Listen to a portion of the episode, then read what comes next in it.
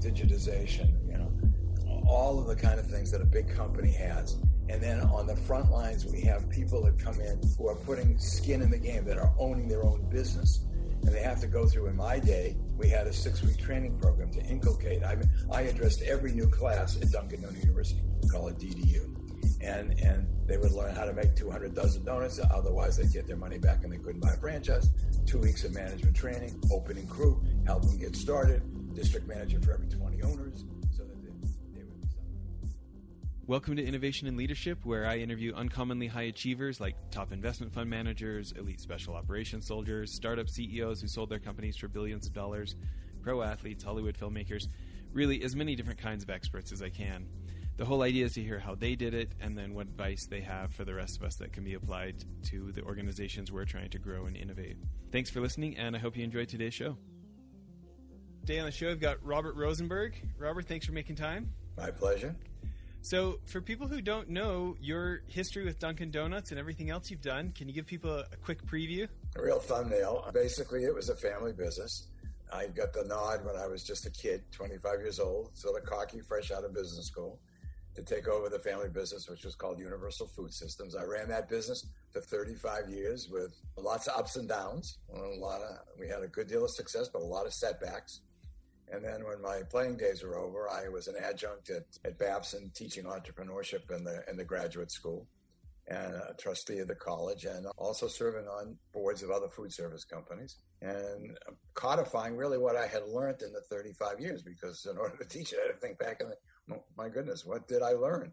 And I put that all down in a book at the urging of some people said, you know, there's, there's a lot of experience. Few people have actually run a business for 35 years and made the kind of mistakes of run into the same kind of crises that you had it might be a value. And that's basically what I did. I wrote this book called Around the Corner to Around the World, and it's now been published by HarperCollins, I'm proud to say. And it, it was published last Tuesday on October 13th and is now available for sale. Well, congratulations for, for getting that done. I, I hear from people that's a big undertaking. It is. It, it, it, actually is the third book, but the first one I really held myself. I, I wrote a book in 68, but with the help of a co-writer. And then I wrote a textbook while I was at Babson about franchising, the creation of a wealth creative model. And that was more of a textbook. I also had help of students. So I really wasn't carrying the big oar as I was in this one. And this, this one was a, a real education for me in terms of learning a, a new industry and how it operates and, and getting a project so some of these stats, I don't know that everyone knows this story. So 1963, you guys had about 100 locations, is that right? Yeah, the company that I took over uh, when I came out of business school, I was out of business school quick. I was offered this job. My my dad had a partner. He broke up with his partner. Uh, the partner took the money from the breakup of their company and started a competitive business called Mr. Donut. And you can just begin to imagine the kind of dinner conversations and the kind of conflict of business is hard enough, competition is hard enough, but when it's family and who's going to get the credit and who's going to be bigger, so it just sort of preoccupied everything in our lives. And and so the, the business I took over was uh, eight little businesses. And while I was in business school, basically thought about narrowing it down. Came to the conclusion that a, a young business, a new business, can die not only of starvation in terms of not getting enough capital and not enough uh, manpower, in its early years. You can also die of indigestion. Now, our business was making about $100,000 a year, so it wasn't dying, but it certainly wasn't flourishing. And Mr. Donut, of all things, was overwhelming the one business in our midst that we could fix up and go to market with, which was really basically our strategy. So we were almost neck and neck in 1963, and that's when I got the call. While I was in school, my dad was so frustrated at the fact that his business wasn't moving in the right direction. He was trying to sell it. Uh, he wanted always to be a millionaire. He was an eighth grade educated guy, and he wanted to be a millionaire after taxes. And and we went to a private equity buyer in, in New York. Luckily, he passed. He wasn't going to pay a million and a half dollars for business earning a hundred thousand dollars. And my father, I don't think had many options, so he turned to his 25 year old son and and asked if I wouldn't help. And, and do I understand when you retired as CEO in '98? Was it 6,500 locations doing like two and a half billion at that point? Yeah, I've lost track of the numbers. I, I think it was closer to 2,500 Dunkins and about 1,200 or 1,300 Baskin Robbins. I was responsible for those, and and 50 uh, Togo's, which is a chain in California that we had purchased. So so it was it was closer to you know 3,500 or 4,000 outlets, but but it was a big business and it was earning then 120 million dollars a year in trading profits. The year I took over was 100,000, so it went from 100,000 to 120 million dollars. So so it was a long ride, but it was a bumpy one. It was lumpy. So you know that that incredible you know from 100,000 to 100 million that, that's pretty big. That's pretty big jump. when you think about maybe things people don't realize that it takes for that kind of growth, what are what are some things that people who haven't done that may not understand? I, think there may be four things that, that I would pass along. The first is you got to be fortunate enough to be in the right industry. In our case, uh, the away from home food industry was really a huge wind at our back. You know, after the Second World War, one out of three women worked in out of the home. By the time I retired, that was up to two out of three women worked out of the home. And as a result of that, they had to replace home cooking with foods that were convenient and of great value. And that was the driving force behind the growth of the QSR industry, the quick service restaurant industry. So you, you got to be fortunate to be in the right place at the right time. The second thing is, I think you really have to be committed uh, to try to solve a customer's problem continuously better than the competition. That fundamentally, there are a lot of people trying to do things to satisfy people. And you, you, you know, you basically have to be, your purpose in life is to do it better than everybody else. And that's a full court press all the time, 24 7, never stops, requires agility. And I would say that the third thing is, is really a great product. And then the fourth thing, probably the most important, at least the ranks much, is, is basically you have to have a great team you know, this sort of notion that there's one person on a white horse that's responsible for success is not my experience. My experience is exactly the opposite. When you pull back the curtain, you'll generally find, in our case, there were like 10 or 15 of us that have been together for 20 years. We built the business. And it was a complementary group. I by no means had the answers, and, and my best ideas, my best counseling came from my own colleagues. And I was blessed with just extraordinary people. My COO and I were friends and respectful. I might have been the outside guy, but couldn't have done it without him. And the same thing was true of guys that head up marketing, purchasing. You read the book, you'll see that he, I wrote the book also, not only to pass along experience, but also to say thank you to the people that made the business successful, the franchise owners, and their stories I think are inspiring. And and and this band of people. It wasn't until later that I woke up to the real advantage of having women. I grew up in a sort of the Mad Men era, unfortunately, and and woke sort of late in the game. But but these people, mostly in the early years, were all men, but then later were men and women that really built the business. So, is that kind of the main themes in the book, or tell us what the main themes in the book are? It, it's it's it's a buffet. It basically, there's something in it for everybody. You know, it starts off. If you're a new entrepreneur, it talks about the importance of persistence and second chances. So the start of the Dunkin' Donuts business was, was second and third chances. It, it didn't flourish right from the get go. It came out of a business that it was small, it was unsuccessful, it wasn't even called Dunkin' Donuts. It was many tries before we got it right. So, so persistence is one. Uh, a second thing is the importance of apprenticeship. So the Malcolm Gladwell 10,000 hours, you really got to know your trade. Luckily, I sort of grew up virtually over the store, did a lot of jobs when I was a kid. So at least I knew that the industry I was going into, I knew a lot about it.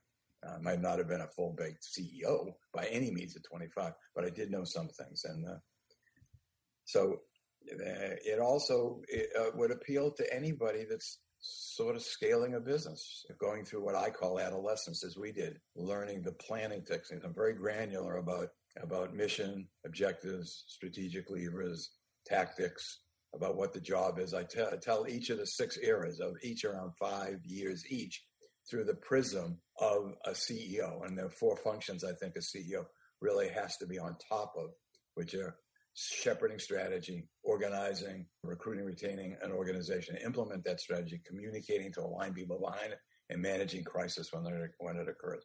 So those are the, the functions that I, that I see as a CEO. So I tell that story. And then for larger companies that may be publicly owned, I go through the kind of unique way we organized our board, our board, our board meetings, which were different than I think most boards. Not that we didn't look at P&Ls and what was going on in terms of numbers, but we had a much broader, bigger way of going to the board in terms of engaging them and having them help us. it also helped me not make the same mistakes I made in the second five years of my administration. So that's all in the book. Well, what I'm excited about it is there's an audio. I just found it on Audible. I'm just buying it right now, so Oh, I can good listen to it. Okay. You and my daughter. my daughter was one of my beta readers. She just told me last night that she just finished it when she got her audio versions. Oh, that's awesome. So I, I'm interested because I understand you've been on some pretty impressive boards as well, like Domino's and Sonic. Is that right? Yep, I know. And then I served on some private equity boards as well, too, some for, for some private equity. So I'm thinking, you know, starting with Dunkin' and Baskin Robbins. You know, I grew up in Canada where Tim Hortons is like a religion, right? For all the hockey Very lovers and so. And snowboarders. Tim's was an able competitor. The fellow that actually built that company, a guy by the name of Ron Joyce, was a very close friend of mine, and I mentioned him throughout the book. He he used to have me up to Hamilton, which where he had a beautiful home on on, on a lake, and he would always tease me. He was going to sell me the company. He was always tired of what the value was of his business. So I mean, I had known him well. Unfortunately, he just passed away, but but he and I were close friends for for a good number of years. So I'm very familiar with the Tim story. And one of my former colleagues was actually, uh, I think, COO for Tim's for a good number of years too.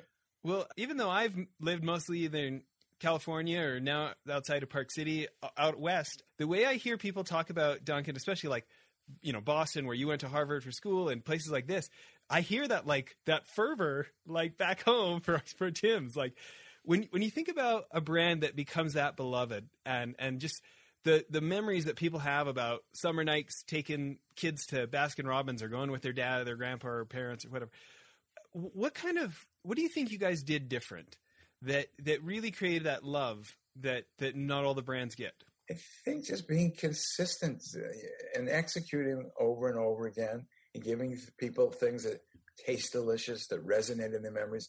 You don't know how warm it is, how warming it is for me, because wherever I go, people tell me the story about how they were when they were a child and they went into this into their local Tim's or Dunkin' and picked out their first donut, and it resonates. It says family, it says warmth. You know, the fact of the matter is, is that we really view ourselves as putting a skip in people's steps. I really see sort of everybody's got a natural biorhythm throughout the day. They start the morning, they need a little pick me up and they need a little treat. And then at 10 o'clock, they need a, coffee break. And then again, you know, at three o'clock, it's, you know, it's a reason for tea time. It fits the biorhythms of what people require to get them through the rest of the day to the night until the last night's snack.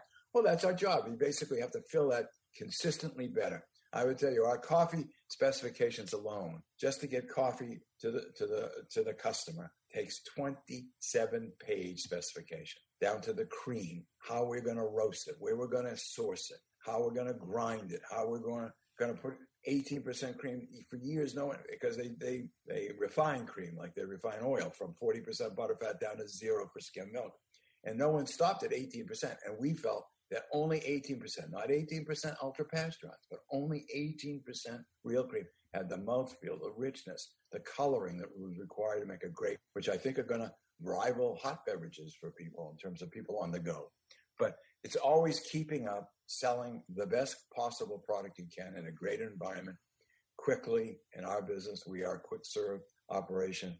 We are saving people time and we're giving them something of a treat that fills a need in their life. And that's how you do it. It's a long-winded way of answering your question, which happens to be my bed. you probably can tell, but but that, that, that's what we do, and and that's the secret. And if you're interested, I can also tell you some interesting stories about the value of a brand.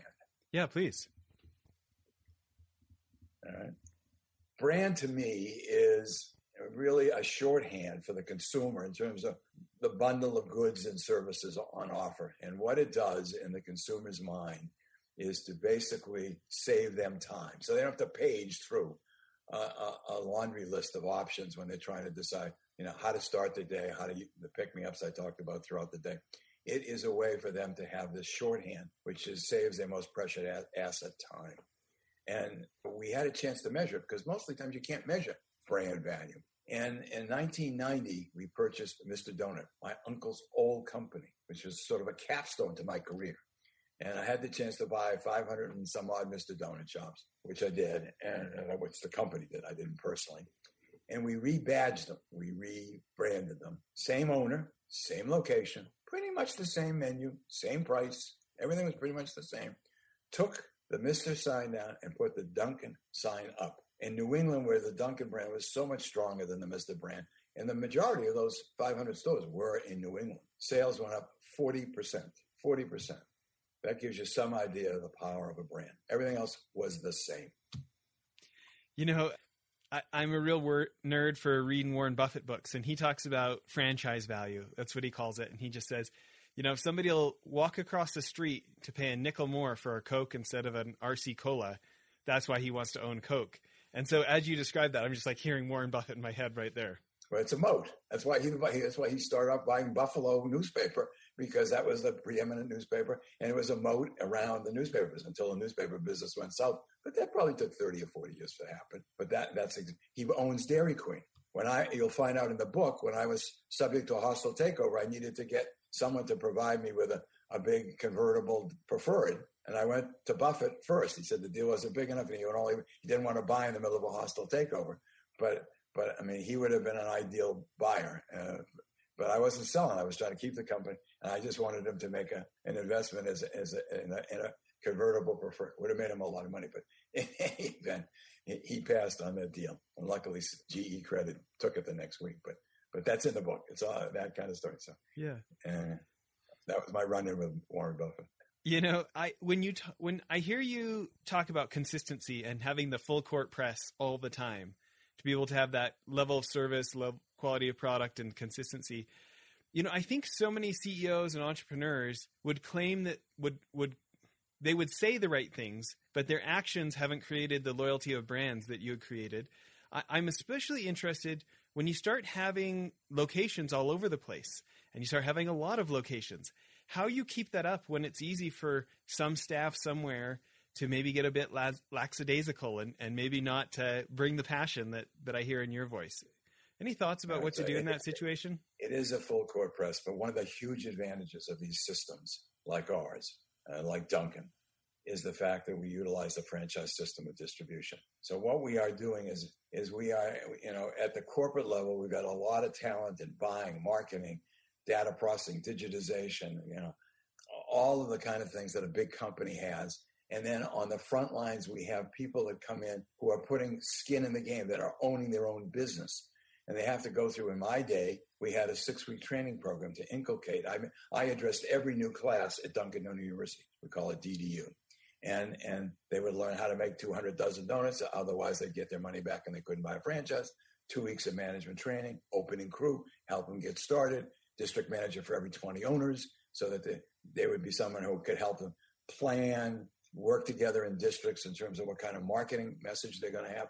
But execution is a continuous element and it requires an infrastructure. It's a little bit like the, like the army. It's a very hierarchical organization. And then alongside it is an advisory council where they can elect representatives at district level, regional levels, and national levels to meet with us. So there's a free flow of ideas.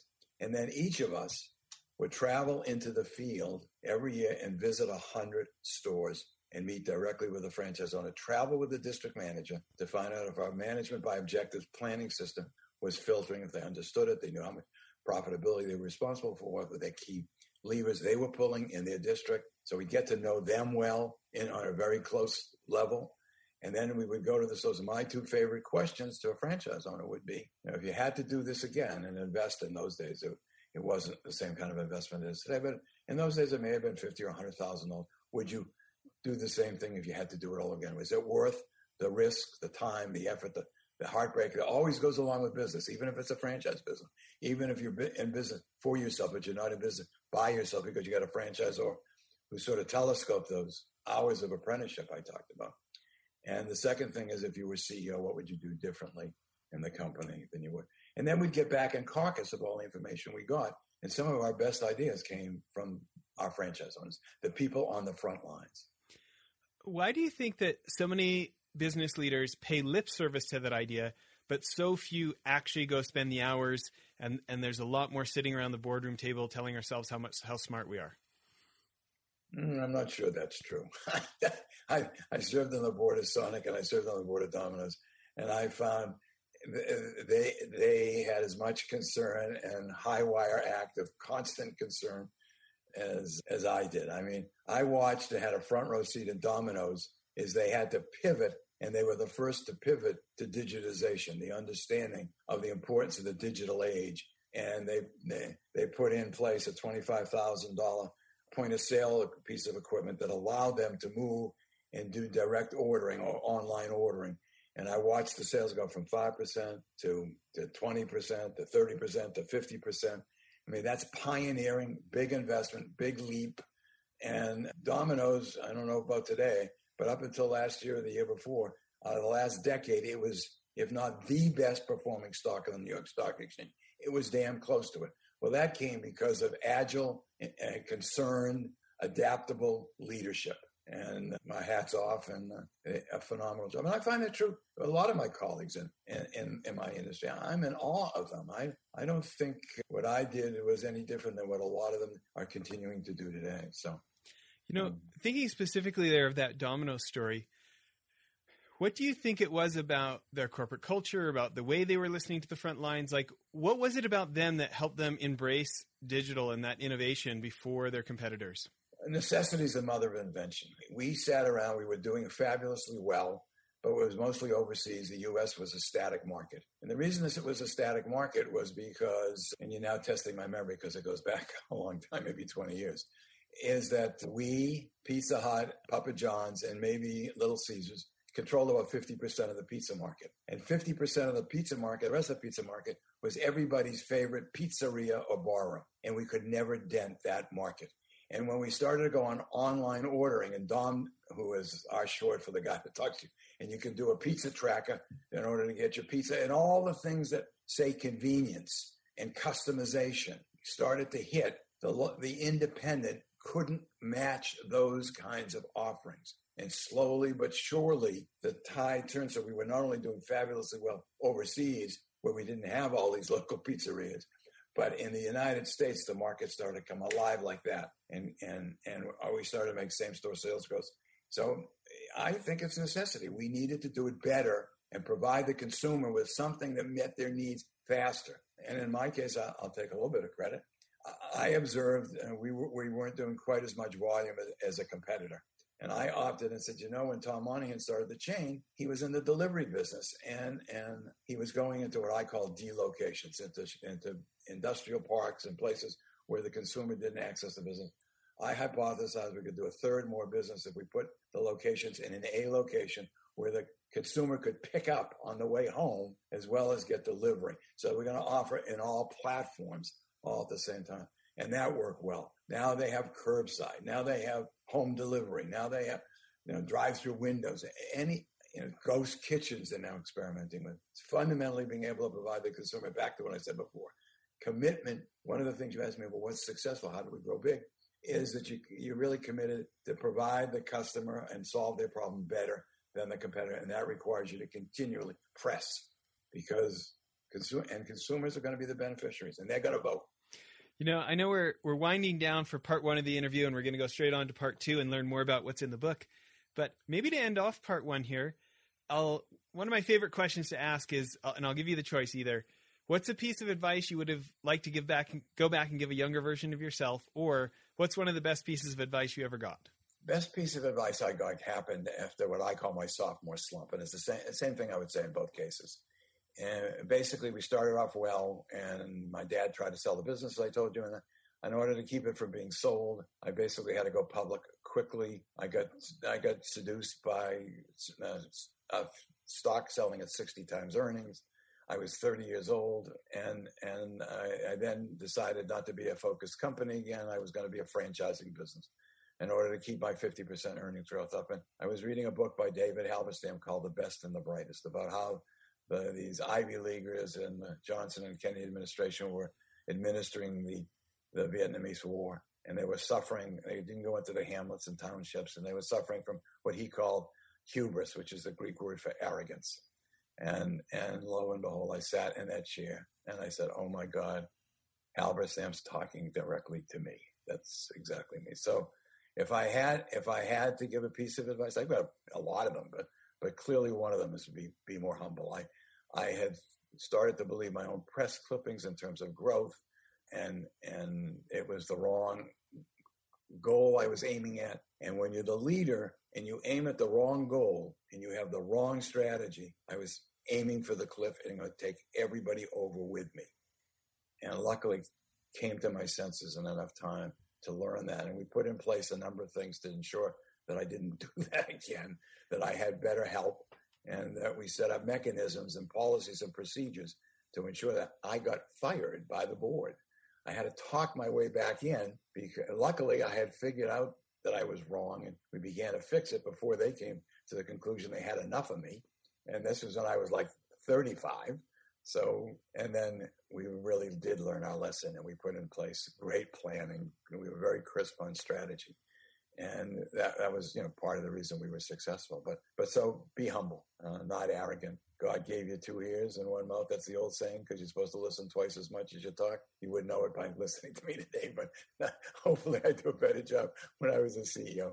My, my colleagues, you know, always knew they could push back on me. I, I came to the job as someone who loved uh, liked the collaborative, collegial environment. I'm not a command and control kind of guy. That's just not the way I'm thrown.